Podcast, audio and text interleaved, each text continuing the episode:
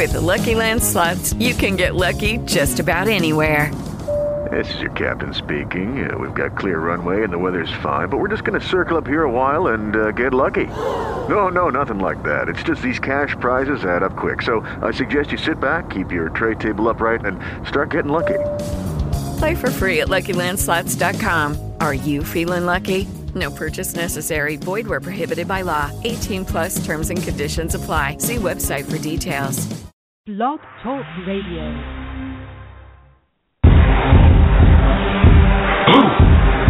Yeah, yeah. You already know what time it is. It is. It's that official time. Where we take this worldwide. Let's go.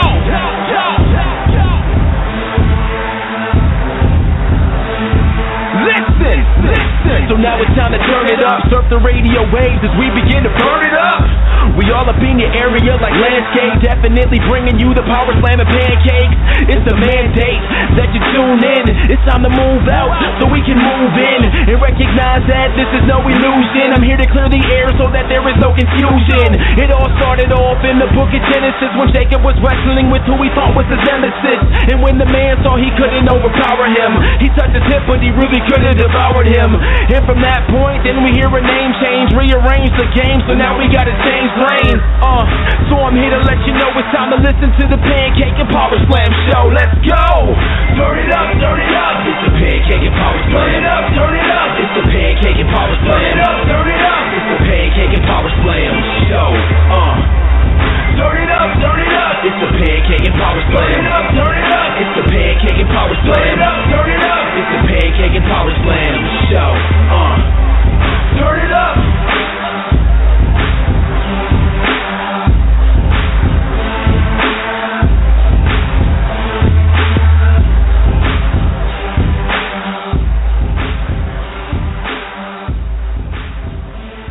Episode 167. This is going to be a fantastic show. We are here. We are live, indeed, indeed, indeed. Pancakes and Power Slam show every Tuesday night. You know how it is. 11 o'clock on Tuesday nights is literally one of the best 90 minutes that anyone could ever invest in because we have so much. We talk about so much amazing wrestling spanning from decades after decades, from old to new. And of course, you know how it is. We have Money in the Bank predictions and all types of good stuff today. But you know what? We got such an amazingly packed and awesome show. We have Mr without further ado, we have one third of the Rising from TNA, the Eli Drake. How are you tonight, sir? I'm doing great. Let me talk to you, everybody. Yeah. What's going on? Absolutely. Absolutely. So I'm sure that you're uh, in the NBA playoffs. What, what, what are you thinking so far? well, I'm actually sitting here with it on right now. Um, it's uh, you know it's been a wild series, two games in a row. You're talking about going to uh, overtime, and now we're looking at uh, Cleveland's kind of been pulling away, but it looks like uh, you know Golden State's still staying in the game, so anything can happen at this point. Absolutely. Well, I mean, of, of course, because last game they were down 11 with three minutes to go.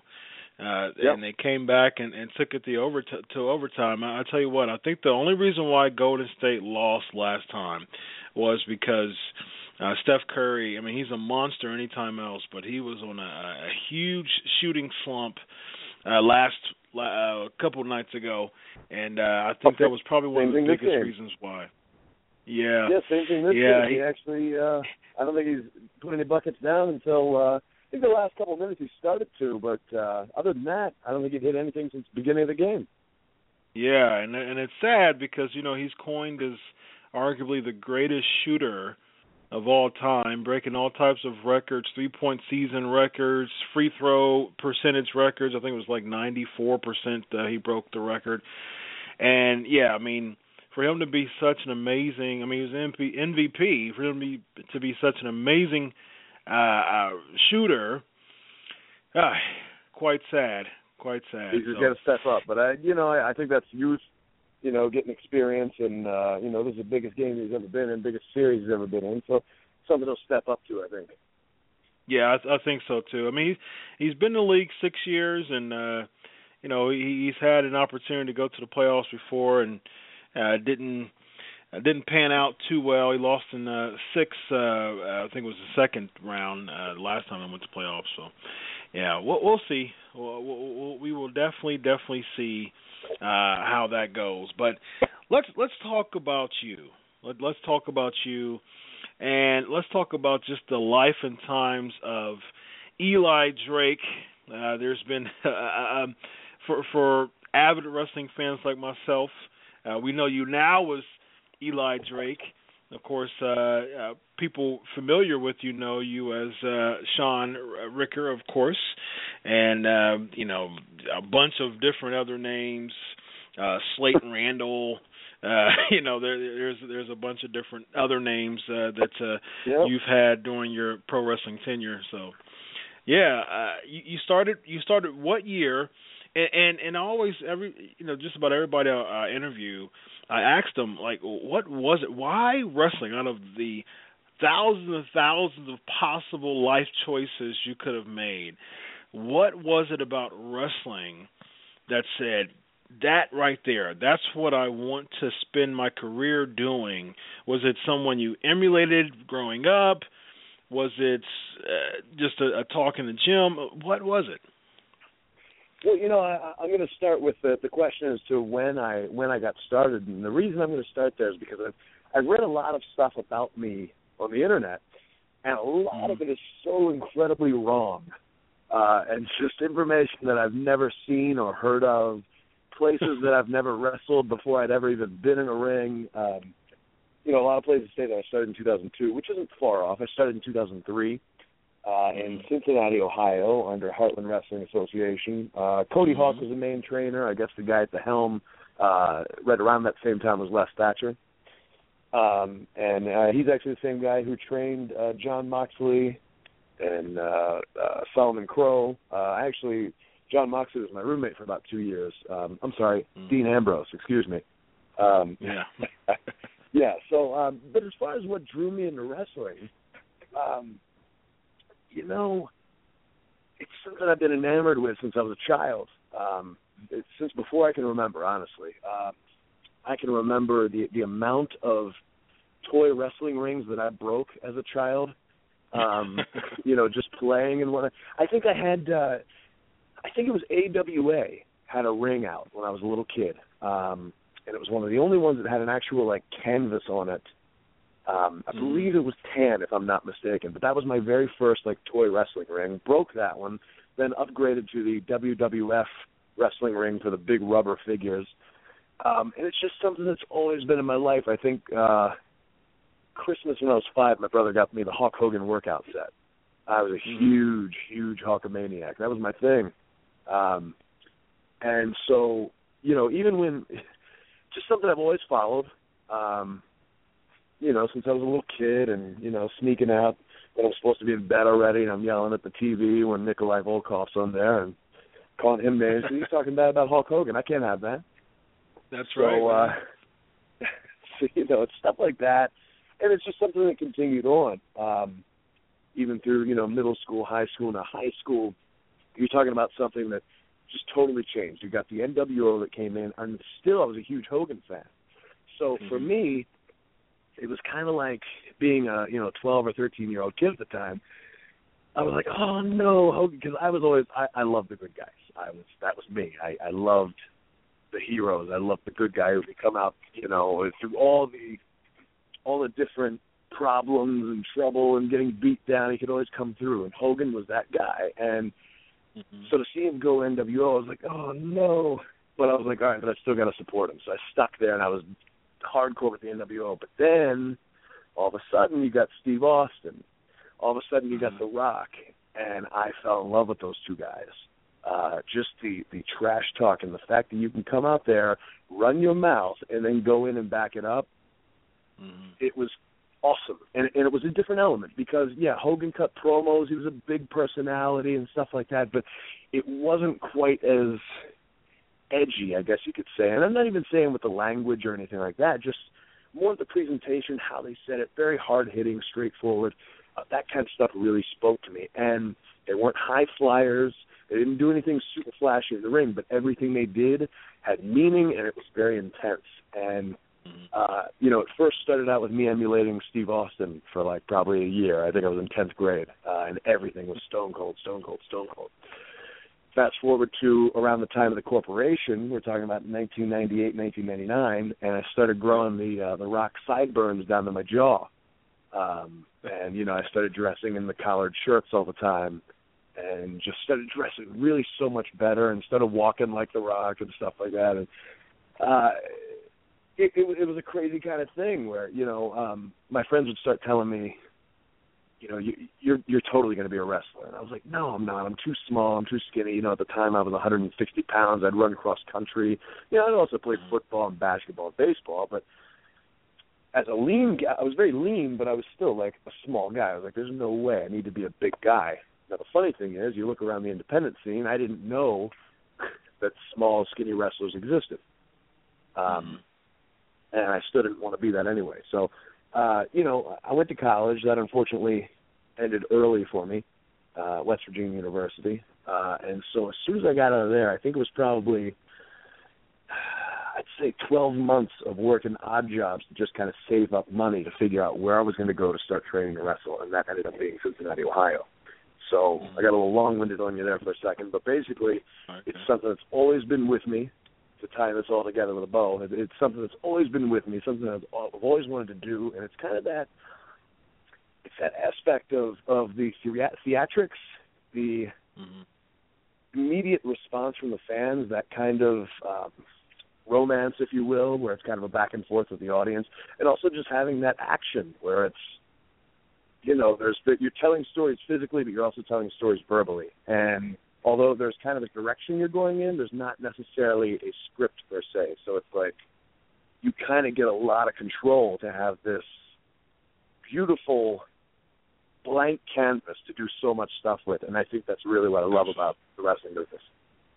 Yeah, absolutely. And and I I would venture to say, uh, The Rock and, and Stone Cold is is kind of uh, inspiration to your promo style. I mean, I've seen a lot of your promos over the years, and and uh, you know, a lot of people have have mentioned that, and I, I suppose that it would it would be correct to say that The Rock and Stone Cold are are really the inspiration to your promo style.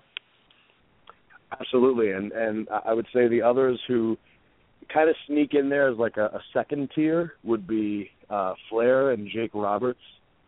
And only more recently, I've been kind of, kind of trying to, you know, just sneak little bits from Jim Cornette. I love a Jim Cornette promo. That guy is out of his mind, and it's fantastic every time he says something. So, those are kind of like that's like my Mount Rushmore for promos.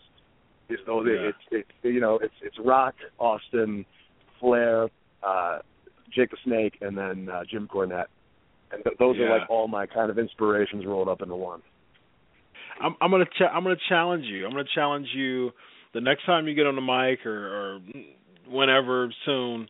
I, I challenge you to to throw in a little bit of Road Warrior Hawk in there.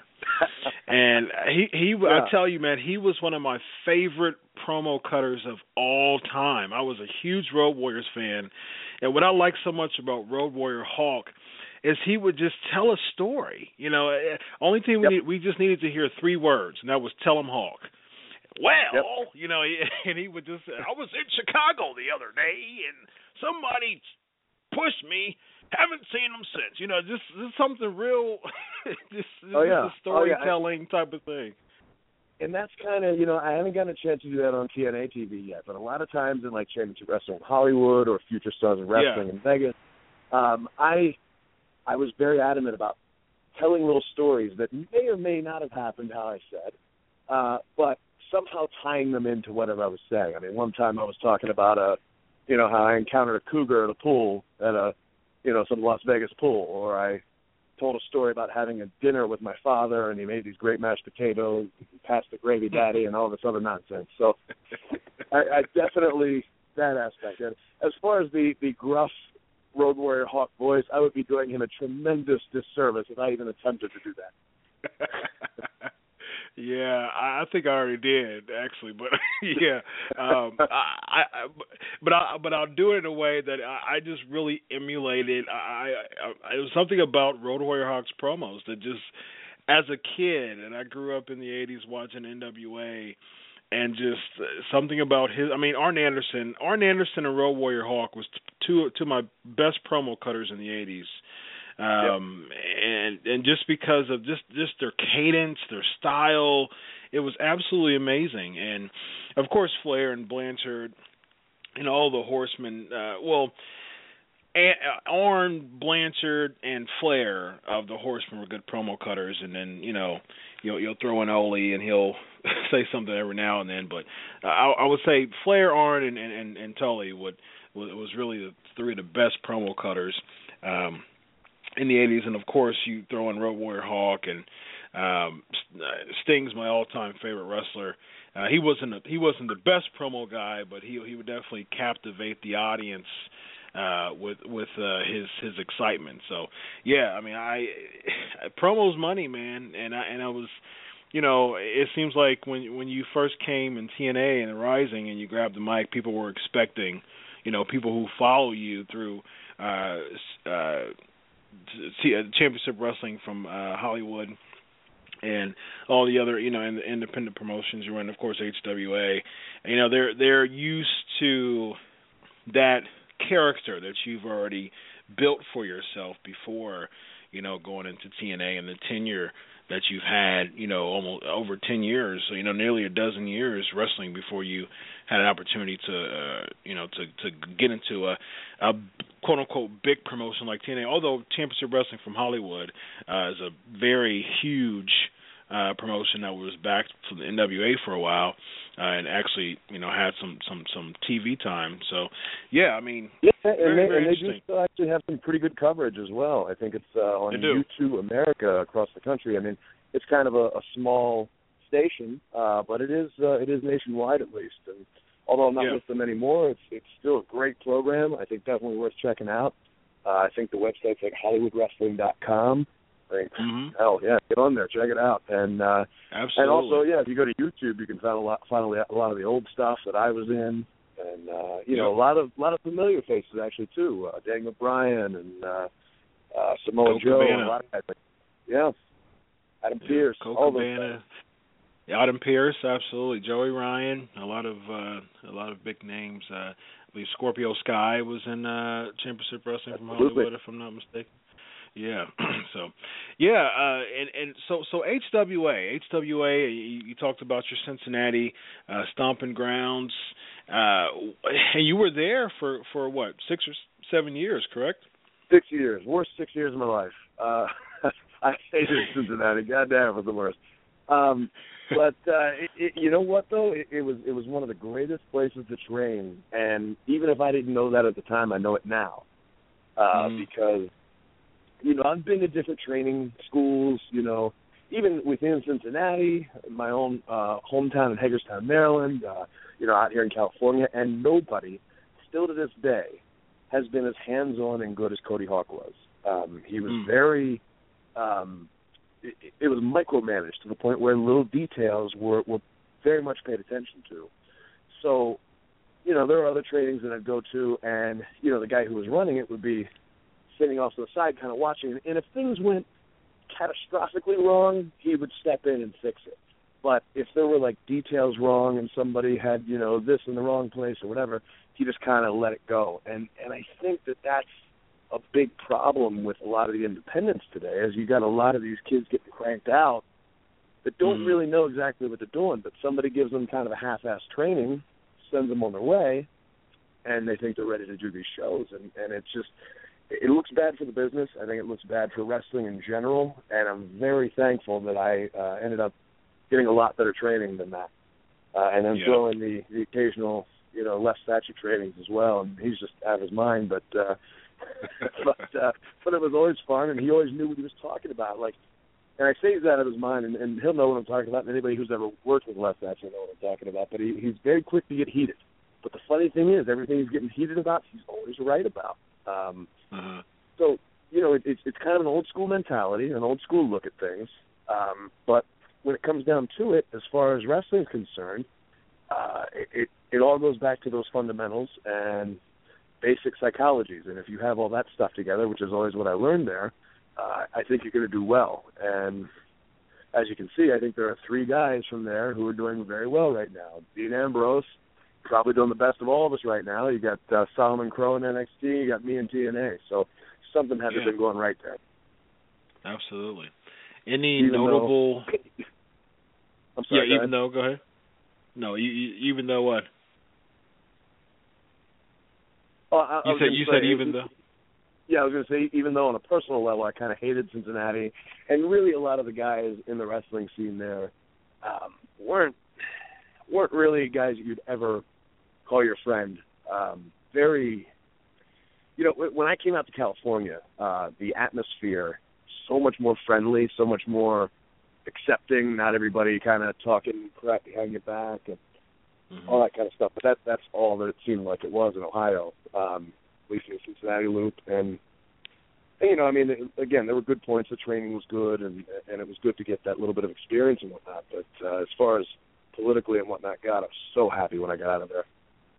Yeah, very interesting. Well, I, I'm born and raised and currently live in Ohio, um, but uh, yeah, I'm I'm all about the Ohio uh, promotion of HWA and just uh, you know uh, the the stars that were carved from there. But yeah, I've I've heard some uh, interesting stories about HWA, uh, and it was it was it was quite interesting the stories that I heard, and uh, yeah, Sure. I've heard that about Thatcher as well. So, um, any any anyone other than Moxley or Ambrose, and um, anyone from there, and of course Crowe. Um, any other people that that we know of that you had feuds with that uh, you can remember? I know because you used to team with Moxley, right? Yeah, for a little bit. Uh, Moxley, Moxley and I teamed together. We we lived together for a couple of years. Um, uh, well, you know, Pepper Parks was there. I don't know if you're familiar with him. Um, Mhm. B.J. Whitmer came out of there. Um, Yep. yep. Nigel. Uh, yeah, Nigel McGuinness. I don't know that he started there, uh, but he was definitely there for most of the time that I was there. Uh, so I got to Yeah. work with him a few times. Um, uh, maybe a little less known, Chad Collyer, uh, more known in Japan, but um, he had a short uh, TNA run. yeah, and I had a good solid feud with him there a couple times too. So uh, that was Mhm. great experience. And the great thing about Chad was he was very giving. He actually asked to work with me, um, Mm. and he was awesome, very giving. Um, and and the feud was great, back and forth with me and him. And you know, I'm more of a talker than him, so he would kind of. You know, he's a very technical guy, so he's doing all these crazy submissions, and I'm, you know, talking trash the whole damn time. So, you know, it was a good time. And for a 22 year old me, you know, it was a good learning experience. Yeah, that's awesome. So you you move. What decided? What what made you have the decision, or, or what what what was the deciding factor of the end of your uh, Heartland Wrestling Association tenure? Did because I know that you went to um, uh, CWFH. You did some indie work in between, if I'm not mistaken. What was it? Because around that time, you um, really started to become incredibly not you know notable in in uh, championship wrestling from Hollywood. Uh, but Yeah. w- in between HWA and, and championship wrestling from Hollywood, um, what decided the transition? Was there someone you knew from uh, the the organization? Was it just a, a, a time to uh, to to to go? Um, because uh, well, It, it was really that. the It was really just time to go. Um, time to go. I had Yeah. actually, yeah, I, I had actually tried to leave uh, Cincinnati in 2006 initially. Um, I had, um, I took the summer off with HWA in uh, 2006. Mhm. I was just getting really frustrated with a lot of things, and there were just some personal issues and things like that. And I just kind of walked away for for a couple months. Um, I think finally I came back, ended up having like another feud with Chad Collyer, as we were just talking about a minute ago, and it was it was kind of like my goodbye. Um, came back, worked that feud, uh, left to move to to move to uh, Southern California because I was thinking, uh, you know, here I've been wrestling for at that point three years, almost four years, and I wanted to expand and go somewhere else. But at the same time, I was also thinking it'd be kind of cool if I could get into acting somehow. Maybe I could, uh, you know, uh, land something on TV or you know, movie or something, anything. So I moved out to California, um, and it just went horribly wrong really quickly. Uh, immediately when I got out here, you know, I came out here with almost nothing, no money, no nothing. I was, you know, broke. Twenty, I think I left on my 24th birthday. So, you know, I was 24 years old. Um, and long story short, everything went really badly. I ended up moving back to Cincinnati, um, just because it made more sense to go there than to go all the way back to Maryland. You know, all my friends from home are scattered about the United States, and at least I had like a wrestling base. I could go back and wrestle in Cincinnati. So. Mm-hmm. Ended up going back there, uh, wrestled for a couple more years. They brought me back in, and I was doing, um, you know, other little indies around there, like you know, and other places in Indiana, and and you know, even in the Indiana, I noticed that there was a big difference in the way I was treated. Where it just seemed like in Cincinnati, I was never treated very well. Um, and I'm not saying that to complain or whatever. It's just you know, an observance. But when I would go to Indiana, it was like, you know, there was like a massive amount of respect. Like, oh, here's this guy. He's been wrestling for a while. He's got a good look. You know, whatever. Um, and so there was something about that that drew me, and I just felt like I didn't want to get stuck in that quagmire of well first of all there was a lot of negativity and, and second on top of that it was just like if if I don't expand my horizons and go work in other areas like I, I'm not going to grow and you know I'm not going to learn to work with different styles and different people and whatnot and at the same time again I wanted to be in Southern California I love the weather out here for the six months that I spent the first time I tried to move out here um and actually, when I moved back to Cincinnati for that second time in 2007, I'd actually started to land some national commercial gigs uh, in like from Cincinnati. So I had an agent there. Uh, I was getting commercials. I did an Animal Planet TV show, and now I'm like, okay, great. Now this time around, I can go to California. I'll have a resume. Plus, have wrestled now for you know at that point it was like five or six years I'd been wrestling. So left, came out here, uh, just searched for different wrestling schools, wrestling shows I could show up at. I remember I just showed up at PWG once, having no idea what PWG was. Never heard of it. Never paid attention to it. Didn't know anything about it. And I just decided, all right, well, I'll just go into this show and I'll just like see the people and here I, you know, see all these guys who I'd heard of from, you know, the independents and whatnot, um, and saying hello, introducing myself. Um, that didn't really ever go anywhere because I didn't know who I was talking to, what I was doing. I didn't know who the guy was to talk to, um, and they didn't know me. So I think a few, maybe like a week later, I ended up going to the Mach One Wrestling uh, training school that they had mm-hmm. on Anaheim. Went down there. Um, immediately, it was like very welcoming. Uh, they let me come in and work out with them. They were like, "Hey, we got this show Friday. Why don't you come work that?" did that, and I think that's where I met uh, David Marquez, and he was telling me about this idea that they had to start running, you know, the TV show because they used to have something with Championship Wrestling from Hollywood, and they were the NWA promotion and all this stuff, and um, so I started working those Mach One shows for a while, and then that ended up merging kind of with Championship Wrestling from Hollywood that ended up launching in 2010, and from there it was kind of just you pair that with with me getting locked up with uh uh Percy Pringle and it was just like this perfect thing. So um that was around 2010 and we've just been going strong from 2010 to about 2013. And then of course Percy passed in 2013 around the same time I was filming The Hero with The Rock uh on TNT.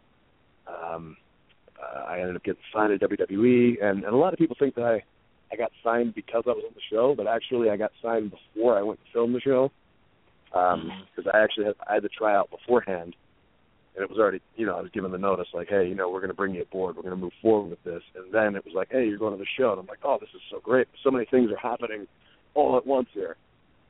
Um, Mm-hmm. but I guess long story short, my my reasoning for getting out of Cincinnati was to grow and to do different things and to not just be stuck in the same soup that I was sitting in for you know four, five, six years. Yeah, got a bunch of questions here. We'll ask them here in a minute. So let's talk about Championship Wrestling from Hollywood. For well, well let's let's backtrack a little bit. Tough enough. Mm-hmm. You you you uh okay, so we got the tough enough craze coming back and it's going to be debuting in a couple of weeks. So and and it seems like the opportunity is a lot um more accessible uh, than it was, you know, 10 years back. Uh, how different? Uh, I don't know how much you're following the uh, all of the submissions, the video submissions, and just the how, how they're doing tough enough now. How different was tough enough as far as really getting the spot to be one of the finalists, as it seems to be now, and it was you know the last uh, season when Stone Cold was was hosting. What what differences do you see? How difficult was it back then? Well, a lot of people don't. Um, a lot of people don't know this, but in 2004, um, I was actually part of the uh, the Tough Enough, the Million Dollar Tough Enough that the Miz was on. That was part of SmackDown. Um, and at that point, uh, they brought 50 of us to 50 of us out of the you know the thousands of people who sent in their submission.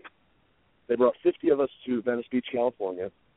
Uh, we ran all these uh, all these uh, different um, obstacle courses, and you know we had these promos and all this stuff and everything. And at the end of the, I think the end of the first day they dropped us to 25, uh, and then at the end of that second day on the 25 they picked eight contestants for the show and they picked two alternates.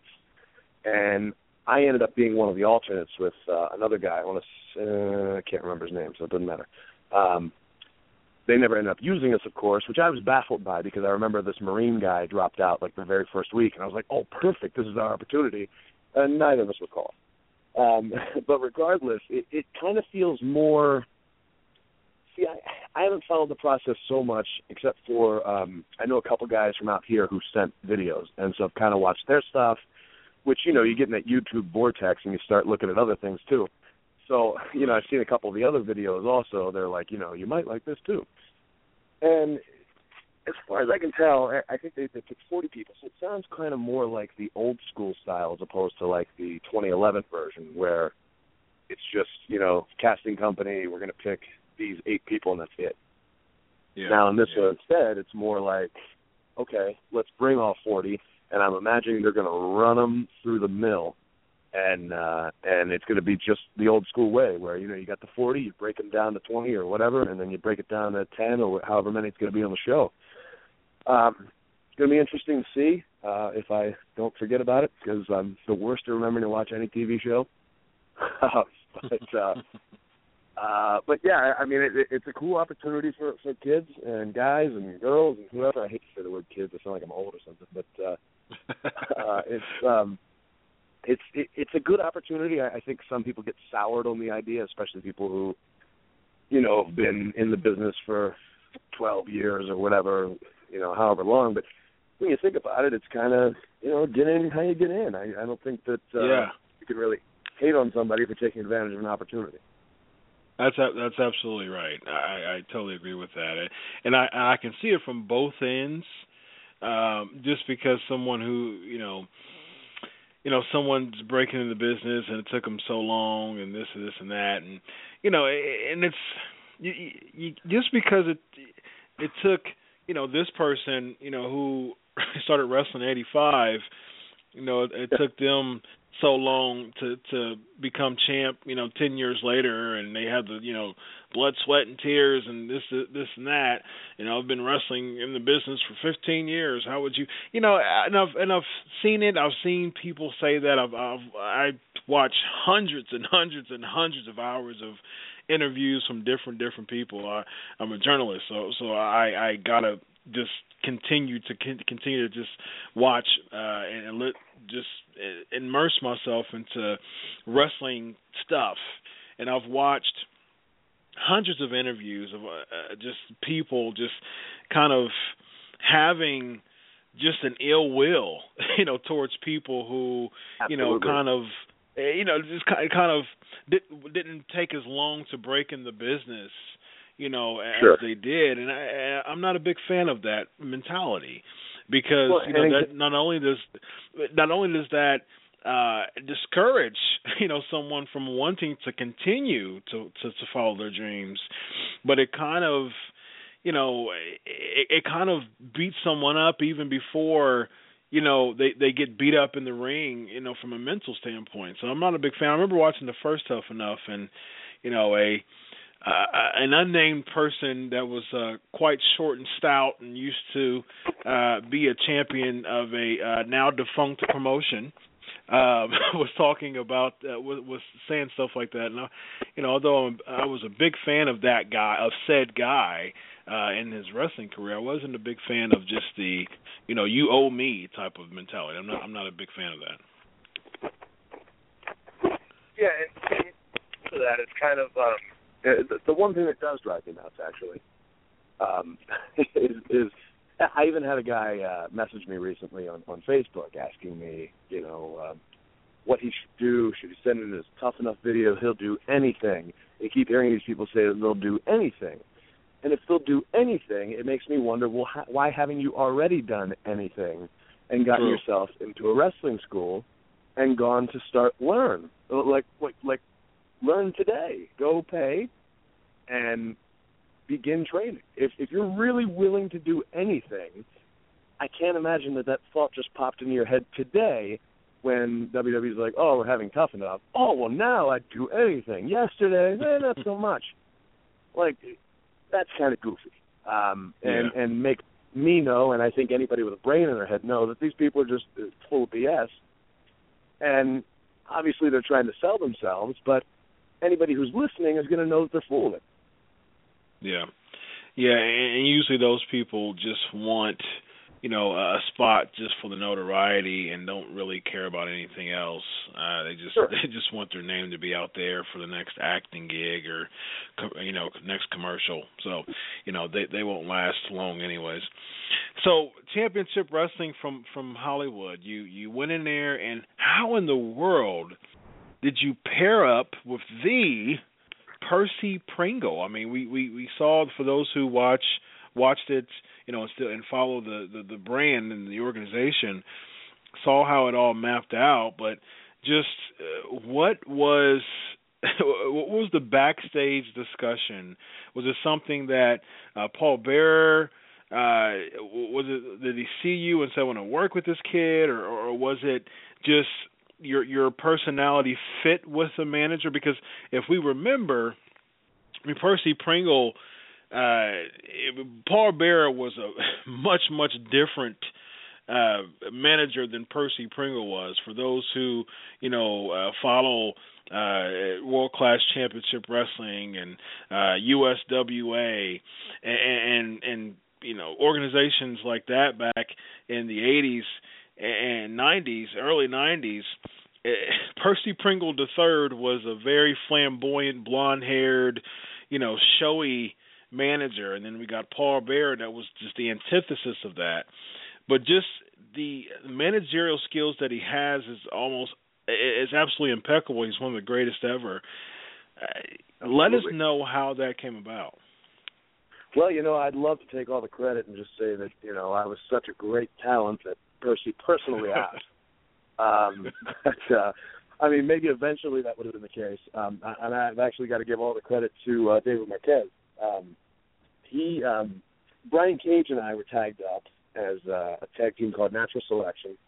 Mhm. and uh you know it was kind of like two guys who kind of very similar look two big more muscular guys and the idea was well let's possibly push them to be the NWA World Tag Team Champions. And he figured you got two guys who have the look and then you throw in that X factor of Percy Pringle and it's uh, you got a Quinella right there. That's a winner.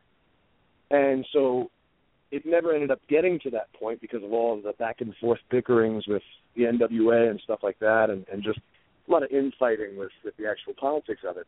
Um, now, eventually, uh, you, you know what ended up happening was basically just uh, Brian wasn't there on the first meeting.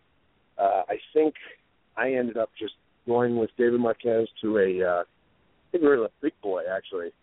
it was just uh, down in like Anaheim, California, and uh, here was uh, I walk in and I meet Percy Pringle for the first time, sitting at this diner table, and we sit down and we have some food, we talk, get the introduction, and just find out we're going to be working together, and then uh, the rest is history. From that point, we ended up having like a, a three-year uh, partnership, and Yeah. um, 2010 to about 2013, it was him and I. Even after uh, our tag team broke up, uh, Percy stayed with me. Yeah, and what are the biggest takeaways that you got from uh your alliance with Percy? Well, I mean, that guy has some incredible stories, and because you know he was around during the territory days, he was around in WWF. Um, you know, when, when that was in you know blowing up in the you know early '90s, and then again through the Attitude Era and all that. So there's just so much a wealth of knowledge there. Uh, and on top of that, it was he was always very welcoming and almost almost ecstatic to give advice or some sort of direction. Um, I can remember many times where, you know, I'd be at kind of a crossroads as to what I wanted to do or where I wanted to go or like, should I do this? Should I do this? And I trusted him because he'd done so much in his career and been so many places where I would basically send him a message, email, Facebook message, whatever, something, and he would give me the most thought out, um, in depth answer and and then express like extreme gratitude on the end that I was even asking him. Like he, he was so touched and and happy at the fact that I was asking him these questions, trusted in him. Um, and so to get that kind of attention, I think, is incredible, especially from a guy who's done as much as he has. And you know, on, a side note, not to take anything away here, but also, you know, who I noticed that with. I don't know if it's just a manager thing or an old school thing or what. Jimmy Hart, um, who I've had very limited exposure with, um, but I met him at like SummerSlam 2011, and the guy was just awesome. Like, just willing to just outright talk to you. Didn't have an attitude about anything. The guy's like a legend. And I remember he was going to get a water, and this this would never happen. I think with most of the, even like the main roster guys, unless you already knew him or whatever. But to him, I, he doesn't know me. I wasn't on the roster. Nobody knew me. And Jimmy Hart's like, "Hey, let me get your water." And I'm like, "You're you're Jimmy Hart. You're awesome." Yeah. like, like it was it was just really cool because he was down to earth. He wasn't too big for himself, and um, so you, you know stuff like that really uh, that, that goes a long way. Wow, uh, absolutely it does. I mean, you- you're talking about two of the greatest managers in the history of the business. That you know, with with 30 years uh, of experience and uh, you know, over a over a half a century combined, and that's that's a, that's absolutely amazing that someone like that, you know, would be so humbling. you know, people, you know, people honor them so much that they should be giving you know them water Yeah. you know so to speak but for them to you know for them to be do that in such a humbling gesture is is definitely a Yeah. I, to me I think it's it's it, yeah it's, I was going to say to me I think it's just a a sign of really how wrestlers you know should emu- should, should look at stuff like that and not feel that you know people have to jock you know jockey for spots you know what I mean I Yeah. I I think that that feel that people should look at that Yeah, and I know there's probably a lot of people listening right now, like, "What's this idiot talking about? He's just getting some water." But, but you know, I mean, it's it's really a huge gesture from a guy like that, where you you you, you get a lot of people in this business who kind of get that big head about themselves, and and and so to just know that somebody who's been around so long and done so much, they're not grizzled, they're not angry, they're not any of that stuff. Like that's just a cool thing. And to take that even one step further, you know, when uh, when Percy passed away, um, he made a, a he made a, a specific point to leave a message for me and leave a, a package of just some things to give me. Um, and it was just kind of, you know, he just wanted to t- say that he loved me and he knew I'd do big things, um, and to just, you know, not give up, keep doing what I was doing and stuff like that. And to think that, you know, the man knew he was going to pass away and that he was thinking of me in that time, that's incredible. Um, yeah you know, I mean, growing up with that guy on my TV, and now the fact that you know, here he, he spent the last three years next to me going to the ring, and and now he's thinking of me at that like at a time when it's going to be his last moments on earth, and I popped into his mind. Like that's that's incredible. Yeah, it is absolutely. and you you mentioned SummerSlam, and you, you did spend some time in NXT, and uh, one of the names I, I said earlier in the show, Slate Randall. Uh, so so I'd imagine that you know your uh, your Hollywood days um, really had a big you know impact on uh, you coming to the WWE.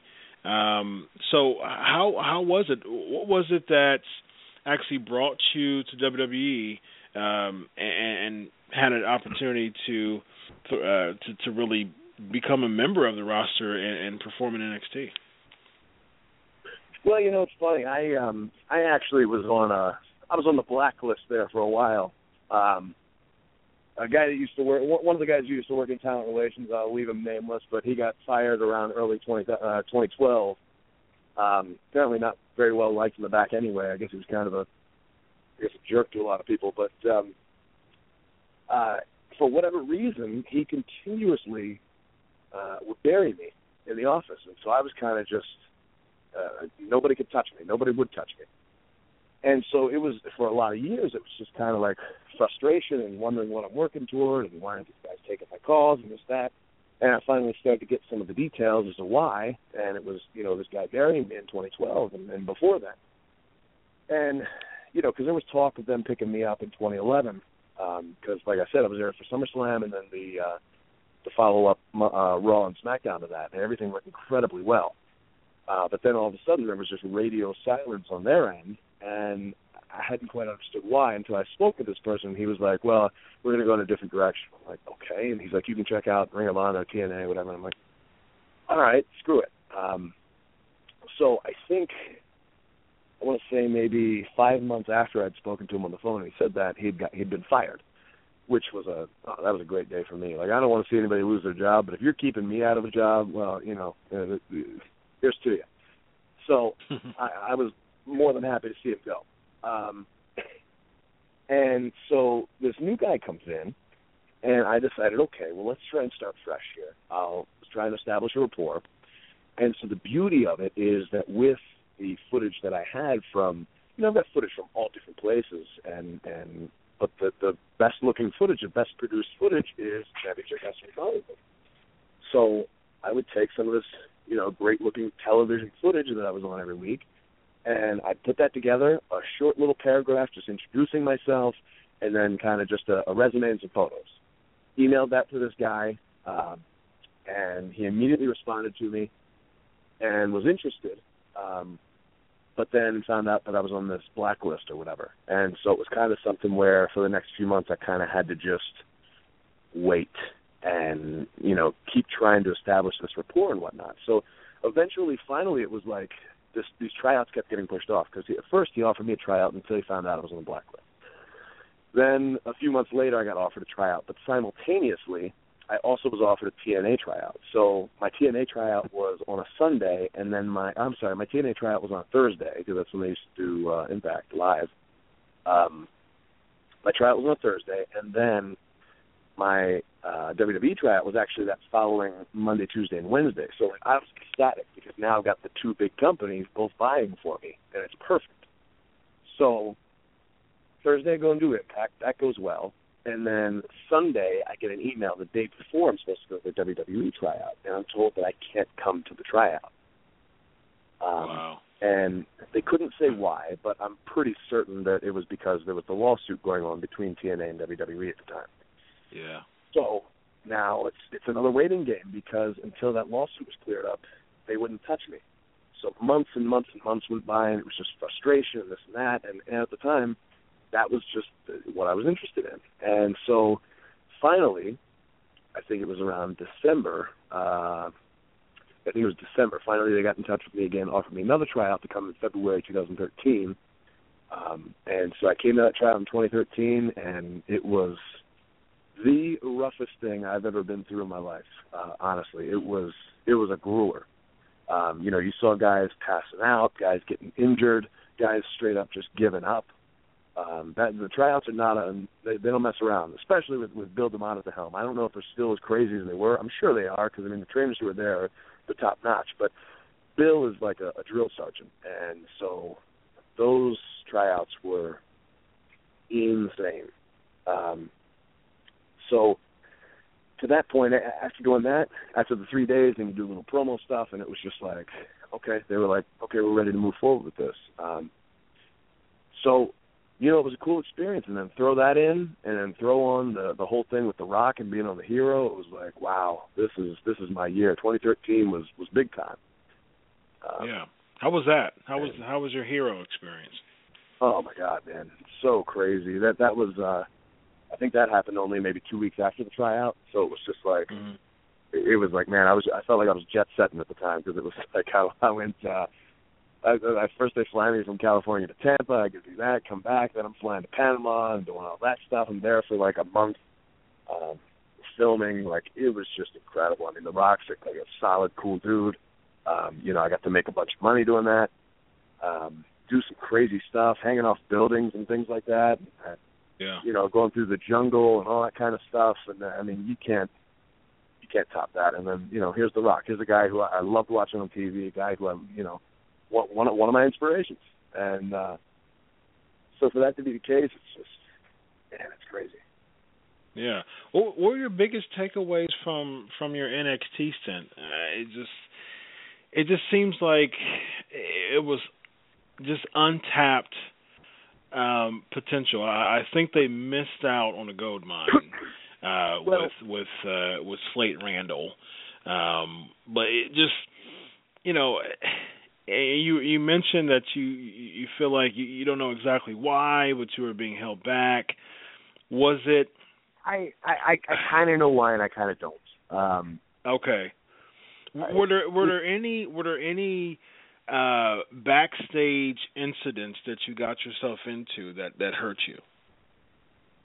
Uh, kind of. Um, okay. They're, they're, they're, basically, I came in kind of kind of hot. Um, like just you know, I was still on TV at the time. The show was still running while I started my first week uh, down at the Performance Center. I was there. I was like, you know, part of that very first class that opened up the Performance Center. And mm-hmm. so we're in there, we're going hard, we're going strong, and um, I think it was probably October was the first real kind of um, the first kind of tension, uh, and it seemed like from there, um, it, the tension was really between Bill DeMott and I. Um, but it wasn't it, nothing like any of the stories that people are telling and whatnot. And, and I'm not saying that's true or it's not. I don't know because that was before my time. I definitely didn't see any of that stuff happening in Orlando. Um, mm-hmm. But I know that just Bill and I, you're talking about two very strong personalities, um, and and sometimes honestly, I can be, I can get my own way. Sometimes I'm I'm not uh, above seeing that. Um, and this particular day, I think I showed up late for something, and from then it just seemed like it seemed like his and I's relationship from that point on was kind of back and forth, kind of bumpy. Um, mm-hmm. and, and it seemed like we were always kind of like hot one day, cold the other. And so mm-hmm. it was kind of tough going from there. And I remember, uh, you know, it, it's funny. The, the the things that are cited online as to why I got uh, fired. Uh, an email kind of plays in, uh, but you know, the, the other thing it says something about social media, but uh, there was nothing about social media uh, as far as I'm concerned, as far as that I knew for why I got released. There was basically three strikes why I got released. I know exactly what they are. But I have nothing to say bad about anybody or anything like that. Um, I mean, the experience was great. There were times where I was just frustrated and, and pissed off and, and and didn't want to be there as well. I'm sure there was, you know, anybody that was there probably felt that way at times. And then there were times where, where I was ecstatic and I made great friendships with guys that I still see regularly when I go to Orlando and we hang out and we have a great time. Um, mm-hmm. so you know, it, it was a great experience, um, a learning experience, and I did, you know, Terry Taylor, one of the tra- uh, one of the trainers there, always said, you know, you, you have advocates and you have adversaries, uh, and uh, you want to have as many advocates as you can. And I felt like I had a lot of advocates. The problem was the adversaries that I had were two very important adversaries. Um, mm. And so that kind of worked against me because instead of playing the game, I uh, I just you know through guns blazing. And uh, there's some things that are that are kind of blown out of proportion. Some stories that um, didn't actually happen the way they did, that led to my my getting fired. Which I, you know, I kind of wanted to contest, but at the same time, it's kind of like I, you feel like you feel like the uh, the defendant in court when the police, you know, caught you for speeding. Like if I tell the judge that I didn't speed, but the cop says I did, well, who's going to win there? Yeah. So yeah. I kind of just shut up and just was like, all right, fine, I'm gone. Yeah. and um, yeah. So you know, but but I, I was in a much more fortunate spot than a lot of the guys there because um, you know some of the guys that I know there they weren't saving their money and and quite frankly, truth be told, I wasn't saving my money, but I what I did save was I saved my hero money. Um, so I had a good cushion to fall on where, um, you know, a lot of the other guys that once they get out, they're out on their ass and they're stuck. And you know, I at least had a good solid bank account thanks to thanks to the hero. Um, so I've just been kind of riding that until here we go. Uh, we ended up getting a uh, the TNA contract. Now the TNA contract was. Uh, without getting into specifics, I was very lucky with somebody at WWE speaking well of me to one of the top TNA executives. Um, Yeah. And so that that's basically how I ended up in TNA. Um, was through um, you know one very strong voice at WWE who was you know kind of a big supporter of mine and uh, felt that you know they maybe missed the opportunity there. And thankfully, because you know without that, I, I don't know that I'd be in TNA because you, you know in, in certain places, um, I, you know when I wrestle in Vegas, for instance, one of the monikers that I come out to is you know I, I call myself the best kept secret in wrestling because I really am like I'm virtually unknown in a lot of ways. Like even though I've been wrestling for 12 years, I've you know I've wrestled championship wrestling Hollywood, I've been to WWE, now I'm in TNA, but in, still in some weird some strange happenstance, I still seem to be off the radar somehow. Mhm. Um, so, you know, it's it, it's thankful to you know making uh, advocates, as Terry Taylor would say. Yeah, that's good. That's awesome because you certainly rebounded with your stint in the Rising. Uh, there's a, a number of questions uh, that's being asked that uh, we certainly can't get to. I think um, just to uh, just to uh, combine a bunch of them together, um, what NXT star or stars that you that are currently in in you know wrestling in the in the, the brand um, that you would like to compete against? Hmm. Hmm. You know, I, I'd actually love to wrestle. Um, I, I wanted to wrestle Sami Zayn for a long time. I kept pushing for that um, while I was there. Um, I, I think that that would be an interesting matchup with two very different styles. Um, I think uh, Kevin Owens as well. And it's funny because there's a lot of this controversy on Twitter with me and Kevin Owens, but I didn't say anything bad about him. There was a, uh, I don't know if you're familiar with this, but there was a funny photo that I saw that was actually being passed around between some of the guys in NXT because, um, like I said, I still keep contact with some of those guys. And uh, so the Stay Puft Marshmallow Man photo with the uh, NXT title came up, and Mm. all I said was, "Then this happened." Dot dot dot. Nothing bad. Didn't say anything bad about anybody. I just posted the photo, and people went nuts. I was suddenly sick, um, and uh, so I don't know. Um, you know, it- like if I'd have said something bad about him, I'd have gotten it. But um, uh, you know, all I said was, "Then this happened," and and and the Twitter world went nuts. But yeah, to answer your question, I, I'd I'd love to work uh, uh, Kevin Owens, um, Sami Zayn. Um, uh, uh, what, what what is it? Uh, Bamf, uh, the the um, what the the Blake and Murphy factor. I love both those guys. Uh, so either one. Uh, Blake and Murphy. Yeah. Um, Um, yeah. um, uh, well, and then, and then there's there's there's other questions going around Mhm. about some dream matches that Eli Drake just would fit very very well in. Well, let's talk And there's one being AJ Styles. There's one being um, uh, Eli, uh, there's one being Kenny Omega. Uh, there's another one being Finn Balor or Prince Devitt, as we know in Japan. and um, one of one of my favorite one of my favorite wrestlers, um, Okada, uh, the Rainmaker.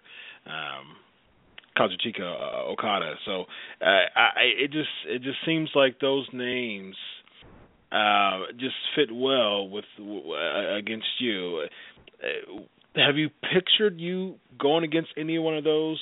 And and and who do you think that you would just have a five star match against from from uh, the people in Japan, uh, or uh, just the Bullet Club? You you being uh, it seems like you fit you fit well as a Bullet Club member too, as far as your uh, just kind of your cocky mentality. Uh, the, yeah. Well, you Nakamura know, as I, well uh, would be what was another person that was mentioned. Nakamura, yeah. Well, unfortunately, I, I don't watch a lot of of Japan stuff. Um, I, uh, as far as like I've seen AJ Styles, I've, I've seen uh, Finn Balor stuff. As far as the, the Bullet Club, you know, somebody's actually said that to me on Twitter before, and I think my response was that I'm kind of more of a, a solo guy. But uh, who knows? Sometimes it's good to kind of break into a group for a minute, kind of get a little something, and then uh, who knows what can happen from there. And, Well, uh, and if you get the right if you get the right, if you get the right group of guys, which I, I think actually we have right now in the Rising, you know that kind of thing Yeah. can work out. Um, I think there's a good Yeah. dynamic going on between the three of us. Absolutely, and you know it's funny. It's funny that you you mentioned the Bullet Club and the, and the Rising. Um, how did that come about? Like, eh, what was it about Drake and uh, uh well, as we know in, in NXT and WWE is Camacho now Micah, and so I mean, what was it? How did the Rising come together? And did you want to start off as a baby face, or would you prefer a heel, being a heel? Um, you know what? That that's a tough question because it seems like whenever I'm a babyface, I want to be a heel. Whenever I'm a heel, I want to be a babyface. Um, I don't know if that's just the natural rebel inside me or what, but uh, I um, you know, growing up as a kid, I always wanted to be the good guy. I always wanted to be the hero. Um, and it just seems like people naturally cast me as the bad guy just when they see me. Um, so I, I was actually very surprised when they going to be babyface faction um, because everywhere I go, they're like, "Oh no!" You, the whole time I was in NXT, all I ever heard was, "You're a natural hero. You're the face. So you just have a face of a jerk. I just want to slap you in the face." They're like, "No, but that's a good thing." They're like, "No, you can't buy that." And I'm like, "Okay, thank you." I think. Um, so, you know, I, I I don't know, um, but eh, you had Drew already already kind of make a splash in there. And then uh, Mhm. Micah and I actually wrestled on the one night only uh, gut check pay per view. Now I don't even know if that's ever been seen or aired or anything yet, but we had one hell of a match. Um, it really went down very well, especially because I mean it started out as a five man and it ended up with you know the two of us. Uh, you know he ended up winning the match, but it was just it was an excellent match from start to finish. And you're talking about you know a crowd in there who didn't know who really any of us were and still able to pull them in with us and for them to follow us on the journey and, and be there every step of the way. It's just incredible, and, and I think that um, I think obviously you know the the guys at TNA saw that they saw what we were doing, and and and then you throw in you know Micah's lineage, and and it was just kind of like okay, this is cool. We've got three guys kind of in a similar professional position, um, you know, who've been put out, um, kind of told you know, you know, go here and do this and so it's kind of three guys with the same similar backgrounds, feelings, uh, and then you throw in the whole thing with the BDC, and it was just kind of a natural fit. You got those guys and us, and and we're just you know rocking and rolling. We were able to come in hot that very first week. Yeah, absolutely. Congratulations on your hot win. boy previous coming in hot. uh, Oh, thank you. yeah. Um yeah, yeah, I just you know, I, I'm I'm happy. I, I like it. I like the rising. I think it's a great uh spin, uh a great uh spark of uh, of interest uh, in TNA right now. You know, I, I'm I'm I'm so happy that you rebounded. And yeah, man, I, it's just something about it's just I just can't shake it though. It just makes sense. I mean, even Micah, because his brother's in a Bullet Club right now, uh, Tama Tonga. Yeah. So you know, it just it just makes sense for you and Micah, and even Drew would be a good Bullet Club member. To be honest with you, he he kind of has that that feel to it too. So I think it's like, you know, if if I don't know, man, it just seems like if if the Rising can become like the Bullet Club of TNA, so to speak, it just I, I just I like I'm I was I'm like you as a kid. I, I was a big fan of the baby faces, and you know I, I still I still am for the most part pro baby face. Of course, there's uh, a number of heels I like, but just it, it just seems like all of you have the the the ability and the personality to just you know even outdo the BDC as heels. You know, it just because I think I like the BDC. I, I like their heelish ways. I think it's a good thrust, you know, and, just the interest in the product.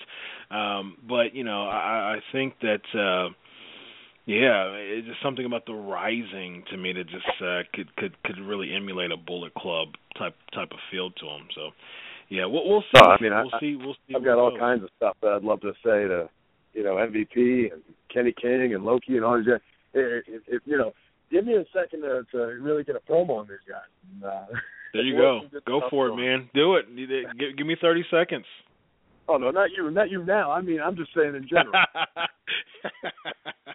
yeah, yeah, man. I, give me a uh, microphone and a camera, and I, I got, you know, I, I can wax philosophical on these guys. Yeah. There you go. You can you can throw some Road Warrior Hawk in there, man. Uh, yeah. it, it's story tale. Uh, before we wrap up, man, uh, I, I'm just I, I usually do this with uh, most of uh, the people I interviewed, and um, just just five names real quick um, that I want to just throw at you. Just give me a really short uh, synopsis of of uh, them. I'll start off with uh, Triple H. Uh, I don't know. Um, I'll just leave it at that. I don't know. Hmm. Okay. Stephanie McMahon. Uh, you know, I, I haven't had enough exposure to her, so I'm not really sure. That's another one I'm not sure. Like, I, I mean, I met her a few times. She was cool. She was nice. She was uh courteous. Um, mm-hmm. uh, but you know, n- nothing. Even though we we filmed like the the DVDs, the fitness DVDs and whatnot, when I did that, um, you know, um, still not super long exposure with her because she was mostly with the girls and we weren't there when they were doing that. Um, but that would have been the most time that I'd seen her and really had me exposure to her, other than other than just saying hello and moving along. Yeah. John Laurinaitis. Ah, John Laurinaitis. John Laurinaitis. Uh, uh, outwardly nice, um, but I can't get a read because I feel like, see, his right hand guy was the one who blacklisted me, blackballed me a few years ago. So I start to wonder if he had a part in that, or if it was just kind of like this other guy's personal thing, and he was just kind of like, oh, okay, well, if you don't like him, then whatever. But I mean, I've yeah. never had a, I've never had a straight out, flat out issue with the guy or anything like that. Um, you know, when I was there, he was nice and welcoming. So, you know, good in my book. Mm-hmm.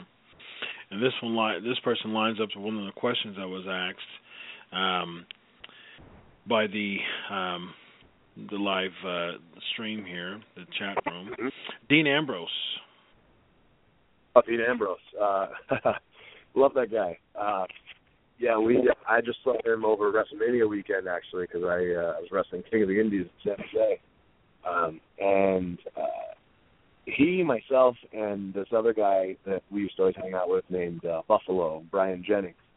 Um, we all met up at this bar, and uh, he's been really good to our friend Brian, um, where like he'll bring him out to the WrestleManias and stuff like that, and give him like you know access to go to the Hall of Fame and stuff like that. And, and you know, Brian, Brian's a, a guy that I lived with before I lived with John or Dean, sorry. Um, and then, um, you know, and then when we we lived together, we always hung out all together and whatnot. So to get to see him uh, and Brian together was just awesome because uh, I hadn't seen actually I hadn't seen Dean Ambrose since we lived together in 2009. So just seeing him uh, this past March was the first time in you know almost six years. Mm-hmm. Um, but cool guy. I mean, so many good memories. Just crazy stuff. I mean, the stuff that went on in that apartment, I can't even I can't even say right now. So, and of course, Brian Cage is making some uh, moves and uh, making some noise in Lucha Underground, so that's that's good stuff. Yes, indeed. Um, I love to and hear then, people, uh, uh, Brian Cage, listening to Brian Cage promos sometimes is the funniest thing. But um, hearing other people uh, uh, imitate him is is the best because they always make it sound kind of like Scott Steiner, where he kind of like skips over his words and whatnot. Not hating on Brian, I love you, Brian. Uh, it's just it's funny when I hear other people imitate him. That's all. Ooh, Scott Steiner promos are uh, a very interesting uh, comparison. very unique to to to, make, Yeah. to keep it political. Yeah. um, and then finally, John Cena. Uh, John Cena. Wow. Um, as far as in the wrestling business, hardest working guy there is. Um, uh, you know, I, I again ha- only limited access, or I guess access is the wrong word. Limited interaction with the guy. Um, Mhm. but of what I saw, seems to be cool, laid back, fun. Um, but you know, works his ass off. You're talking about all the different charity things, and the visitations, and the you know the commercials and everything. And his schedule is absolutely insane. So um, Yeah, I want to say I don't envy it, but I do because I want that. I want to be that busy. You know. yeah, yeah, absolutely. Man, it's been a pleasure, and uh, of course, there's uh, one more person that I'd uh, like to know your thoughts uh, about, and uh, his name is Derek. He's actually on the line with us now. Oh, Mr. Peepers. I've been wondering where he's been this whole time. I uh I, I lived with him for a long time. Uh unfortunately in the living room of a bedroom a one bedroom apartment. Um some other things had happened in that apartment that I can't speak about here.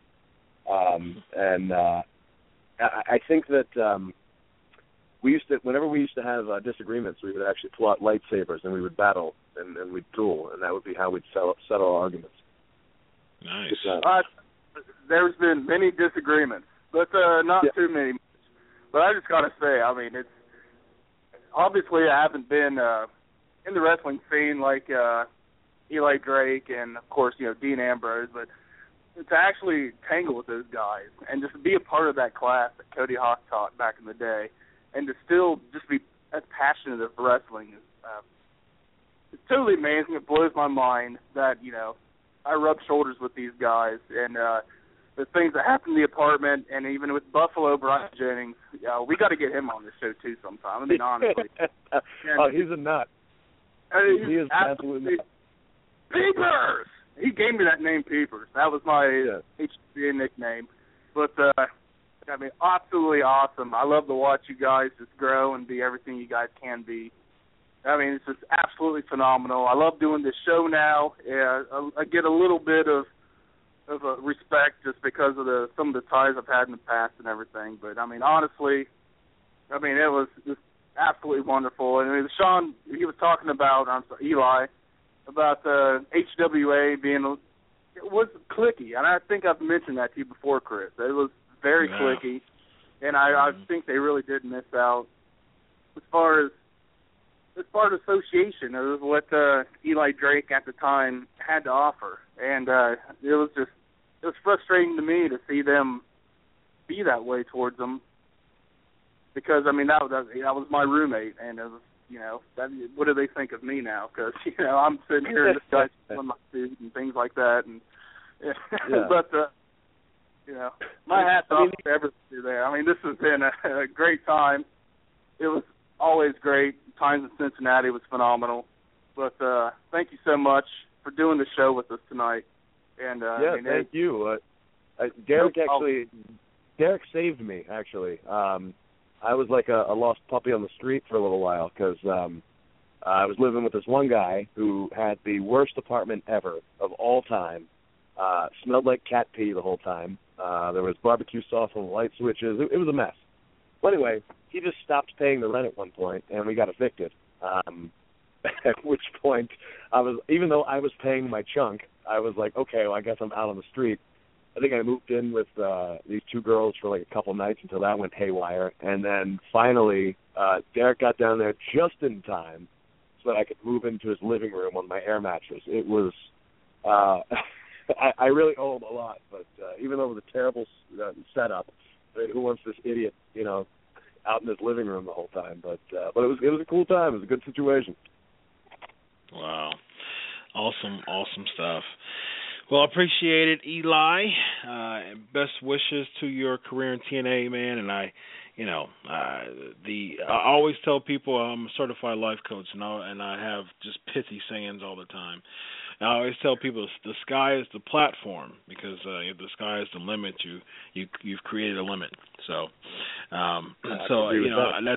that's yeah. So that's that's that's my you know my encouragement to you, and just you know keep looking up, you know, and uh, and congratulations to to be inserted into a very uh, huge, you know, uh, angle right now, and a very awesome, awesome uh, trio of the Rising, and, and best wishes to you, man. Thank you so much. If I can fit one more thing in here, I just want to remind everybody TNA Impact is now on Wednesday nights on Destination America Yes. at 9 o'clock Eastern Time, 6 o'clock uh, West Coast Time. Please be there. Get there. We're not going anywhere. You can find Ring of Honor right before us, actually, 8 o'clock. But more importantly, because I'm on the show, TNA Impact is on Wednesday nights at 9 o'clock. Do not miss it. DVR it. Be there live. Watch it. Don't go anywhere. Absolutely. Thank you Real guys quick, so much. I really appreciate you giving me the time. I'm sorry. Go ahead. Yeah, real quick, thirty seconds. Uh, any ill will of ROH uh, getting that spot before you? no, not at all. Uh, I, I think it can actually present uh, some pretty crazy opportunities. You know, if if we can actually find some way to work together and do some stuff, I, I think it could actually be really awesome. Because never in the history of the business have two wrestling companies been on one TV channel. Yeah, except for Black Saturday back in 1984, and we'll talk about that a little bit uh, going on here. But that wasn't the same. That was just Vince McMahon just uh, uh, grabbing the neck of World Championship, of Georgia Championship Wrestling, and say, "Hey, let me Yeah. buy your airtime." so uh, let- let's let's hope that that didn't happen at all with uh, either ROH or TNA because uh, wrestling needs competition. So absolutely Absolutely. Best best wishes, man, and uh, thank you so much for your time. Thank you. All right, bye bye. Bring what you got. The measuring stick just changed around here, buddy. You're looking at it. Four corners, free. Armand, let's go. The whole squad is making it clear we taking this year. You know who we are, but you don't know why we here. So this is where the big boys play. These big boys play like who defies the living God? Get out the big boys' way. Outsiders with the swoop in. We live as kings. You seeing us, but our third man waits in the wings. And when the time is right, we shock 'em with the proper attack. I go for Dolo, but ain't solo. Cut the promo in black. Hollywood, Hendrix, Frizzle, pinning them to the max. And I'm Das With the strength of a hundred men, with one intent to see the will fulfilled of the one who sent his son to give himself. But you rap about your gats and your rags torture. White coffins when I drop a bomb. My mic's awesome, never lost faith. You in our space, you can all skate, suffer but never crippled. No bin walls in my cross face.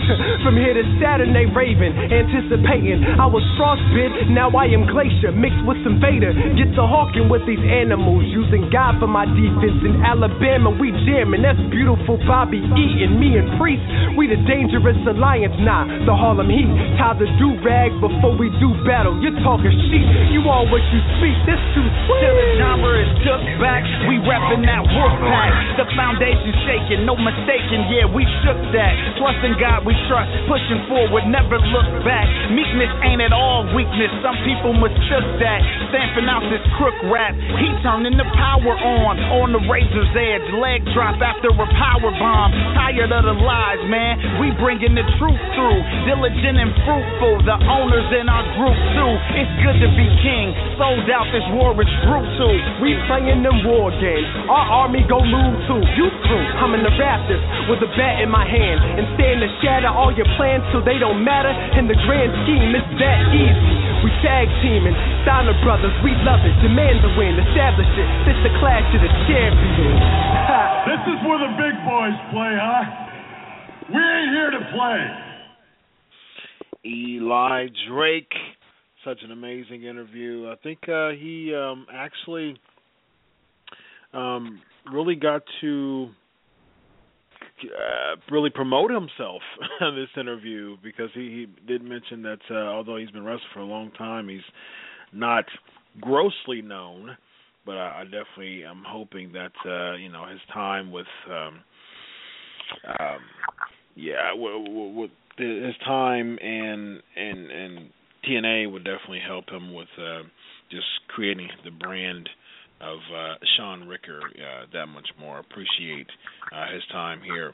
Man, we only have uh, less than 10 minutes left, so uh, I said that we uh, we're going to start the uh, TNA the the the, the, the inaugural uh, we are wrestling uh, World Trivia Championship. So let's get at it. Uh, we'll, we'll just go. We'll, we'll just run through Raw wasn't anything big uh, from it, anyways. Um, and then we'll do the Money in the Bank predictions, and we'll talk about Black Saturday a little bit. Uh, and then we'll we'll end with Money in the Bank predictions, actually, which I'm very happy that I will be there live in attendance. Uh, I'm very excited about that. Uh, so here's the thing with the uh, We Are Wrestling, uh, uh, the the inaugural uh, World Trivia Championship, and, and we'll we'll we'll kind of do a pilot tonight and just really get into it a little bit more next week. Uh, the the whoever wins the, the the championship, whoever gets the most uh, uh, trivia questions right tonight, I'll just keep going through them. Um, we're, we're going to lightning speed for the next five minutes. Um, whoever wins tonight will be the inaugural uh, trivia. We are wrestling trivia world trivia champion. Um, but but we need someone in the uh, on uh, on in the chat room. So if you're uh, if you're uh, tuning us through Twitter or any other avenue, go to wearewrestling.net, w a w nation.com. Uh, and this is where the um, the World Trivia Championship uh, is going to be housed. Or you can go to the uh, the Bleacher the the Blog Talk Radio live chat, and we'll just kind of mi- mingle both of them together as far as score is concerned. But we do we do need a scorekeeper. We need we need a scorekeeper um, to you know to to let us know. So we need we need someone in the live uh, chat right now, the live stream. We need someone to to keep score uh, of the score so we can carry them over till next week. Um, and, and real quick, uh, the rules are if you win the championship, you have uh, 30 days to defend it. So you have you can defend it once a month. Uh, pre- preferably, you're not like you don't weasel your way out and just you know not want to defend it. But it, we're going old school. 30 day rule. If you don't defend it once in a month, you will it will be relinquished and vacated. So uh, that's the biggest rule of the trivia, the World Trivia Champion. All right, so let's let's hurry up. Here we go. Uh, question first question on deck is who was who has the most TNA X Division title reigns? Who has the most TNA X Division title reigns? Let's go through Raw here. John Cena promo interrupted by Kevin Owens. Both issue open challenge. Neville accepts Kevin Owens. Interesting idea there. I liked it actually. Kevin Owens defeating Neville. Nikki Bella defeating Summer Rae. Roman Reigns uh, promo. Each participant of Money in the Bank appears except Neville. Uh, Sheamus uh, defeating Randy Orton by DQ. Orton attacks Sheamus post match. Kane defeating Ziggler. Uh, Ziggler's distracted when Rusev was talking to Lana, and Lana falls off the stage and twists her ankle. Ryback and Big Show on Miz TV. Harper and Rowan uses the uh, 3D as they call the Way, uh, defeating Los Matadores. Biggie defeating Titus O'Neil. Uh, Roman Reigns defeating Kofi Kingston. Uh, J&J Security defeating Seth Rollins because Seth Rollins had the opportunity to uh, pick anyone uh, that he wanted to uh, to fight, and then uh, losing to J&J Security. And uh, you know, there's not too much about Raw that I want to mention right now. I don't think it was a very good go home show to Money in the Bank, but just Seth Rollins. I know Seth Rollins is. You know, we'll talk about predictions here in a few seconds, but even if Seth Rollins is going to lose, is going to beat Dean Ambrose cleanly for the for the championship without any help is what they're doing now. Losing to J and J Security is su- was such a horrible, horrible idea. Well, it was horrible, and I mean the whole thing with the Monday Night Raw last night. It's it's the to go the go home show for Money in the Bank did nothing. Absolute disgrace. Total garbage. I mean, Seth Rollins has a lot going for him at the moment, and I mean it's kind of up in the air what's going to happen with everything. You got Ambrose in the mix, but it's again, it was just really not that. Uh, it was it was a horrible spectacle, and I'd give it a probably a D plus. If that. Yeah, it was it was not good at all. Um, Chris Sabin is the correct answer. So who's ever keeping score, the first person that said Chris Sabin, point for them. Uh, next question is name the only two people who have held the ROH World Championship twice. The only two people who uh, have held the ROH World Heavyweight Championship twice. All right, real quick, um, let's go. Let's talk to Black. We'll we'll talk a little. We'll talk about Black Saturday a little bit more next week. Um, we'll, we'll make this a two week uh, thing, and then we'll also talk about Black, Bad Blood 2004 next week too. That was the last pay per view in Columbus, Ohio, 11 year stretch. So we'll talk about uh, Black Saturday and Bad Blood 2004 uh, next week as the flavor of the week. Uh, but yeah, 1984. Uh, I just watched the full episode, the, the entire episode of that that, that today, and uh, yeah, it was uh, it was crazy. Um, um, and real quick, uh, follow at Eli Drake TNA. Follow at Eli Drake TNA. Uh, thanks again for him. Um, but yeah, 1984. Uh, I think it was July 14, 1984. Uh, and the, the the the credits, the opening uh, opening, you know. Um, uh, segment, uh, the the opening introduction comes on for World Championship Wrestling, and all of a sudden, uh, you got one of the uh, you got someone announcing Vince McMahon, and it was absolutely crazy. And they they they were still showing the WCW, World, the World Championship Wrestling, uh, when they went to commercial, it was still the same theme music. It still said World Championship Wrestling, more coming. It, it, it was absolutely insane uh, that Vince McMahon uh, took that time, you know, from uh, the TBS, uh, and it was absolutely, absolutely crazy. Um, yeah, very, very interesting moment there interesting moment. And I just want to say, I watched a little bit of it earlier too, probably like the first ten minutes. And he was just sitting there, hey, we're going to have the World Wrestling Federation come in, and uh, you'll have exciting new matches. And here's the microphone, Vince McMahon. See you later. Right. I mean, what does that guy have to do? I mean, it's it, uh, what? How can you just stand there and do that? And I mean, for crying out loud, that was that was bad. That was bad taste. Yeah, absolutely. Uh, thank you, the referee. We got a referee, absolutely. Uh, Jay Briscoe and Austin Aries uh, are the is the correct answer. Who made up the team of the Pit Bulls in the WWE? Who made the team of the Pit Bulls in the WWE? All right, real quick, let's get to let's get to Money in the Bank this year. And again, I'm very very excited. I'll be there, and we'll I'll talk about uh, live. You know. Um, I'll talk Money in the Bank live, uh, my my live uh, experience from from uh, the show, and I'm I'm really really excited about that. NXT is coming um, around my way too. So NXT Saturday, Money in the Bank Sunday, good stuff. I'm very excited. All right, real quick, um, uh, R-Truth and, and Barrett, who who wins that match? Barrett. Uh, yes, uh, absolutely. Uh, Noble and Kash is correct. Great job. Next is uh, what was Xavier Woods' name in TNA? What was Xavier Woods' name in TNA? All right, uh, Cena versus Owens. Who you got? Uh, I've got Cena, of course. Yeah, Cena for me too. Barrett and Cena, yes. Uh, Bella and Paige. I've got Paige going. Uh, I think they were still. I think, I think we're still going to see Nikki Bella. Ryback, Big Show. Ryback. Yes, absolutely. New Day and Primetime Players. New Day, of course. Yes, New Day. Rollins Ambrose.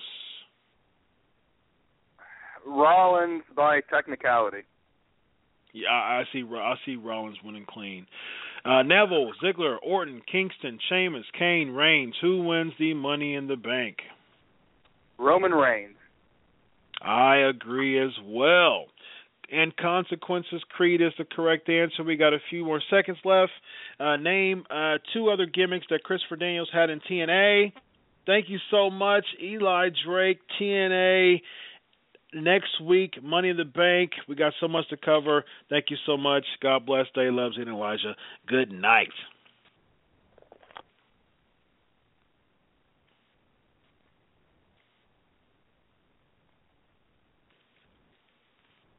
With the Lucky Land slots, you can get lucky just about anywhere. This is your captain speaking. Uh, we've got clear runway and the weather's fine, but we're just going to circle up here a while and uh, get lucky. No, no, nothing like that. It's just these cash prizes add up quick. So I suggest you sit back, keep your tray table upright, and start getting lucky. Play for free at LuckyLandSlots.com. Are you feeling lucky? No purchase necessary. Void where prohibited by law. 18 plus terms and conditions apply. See website for details. Don't you love an extra $100 in your pocket? Have a TurboTax expert file your taxes for you by March 31st to get $100 back instantly. Because no matter what moves you made last year, TurboTax makes them count. That means getting $100 back and 100% accurate taxes only from Intuit TurboTax. Must file by 331. Credit only applicable to federal filing fees with TurboTax full service. Offer can be modified or terminated at any time.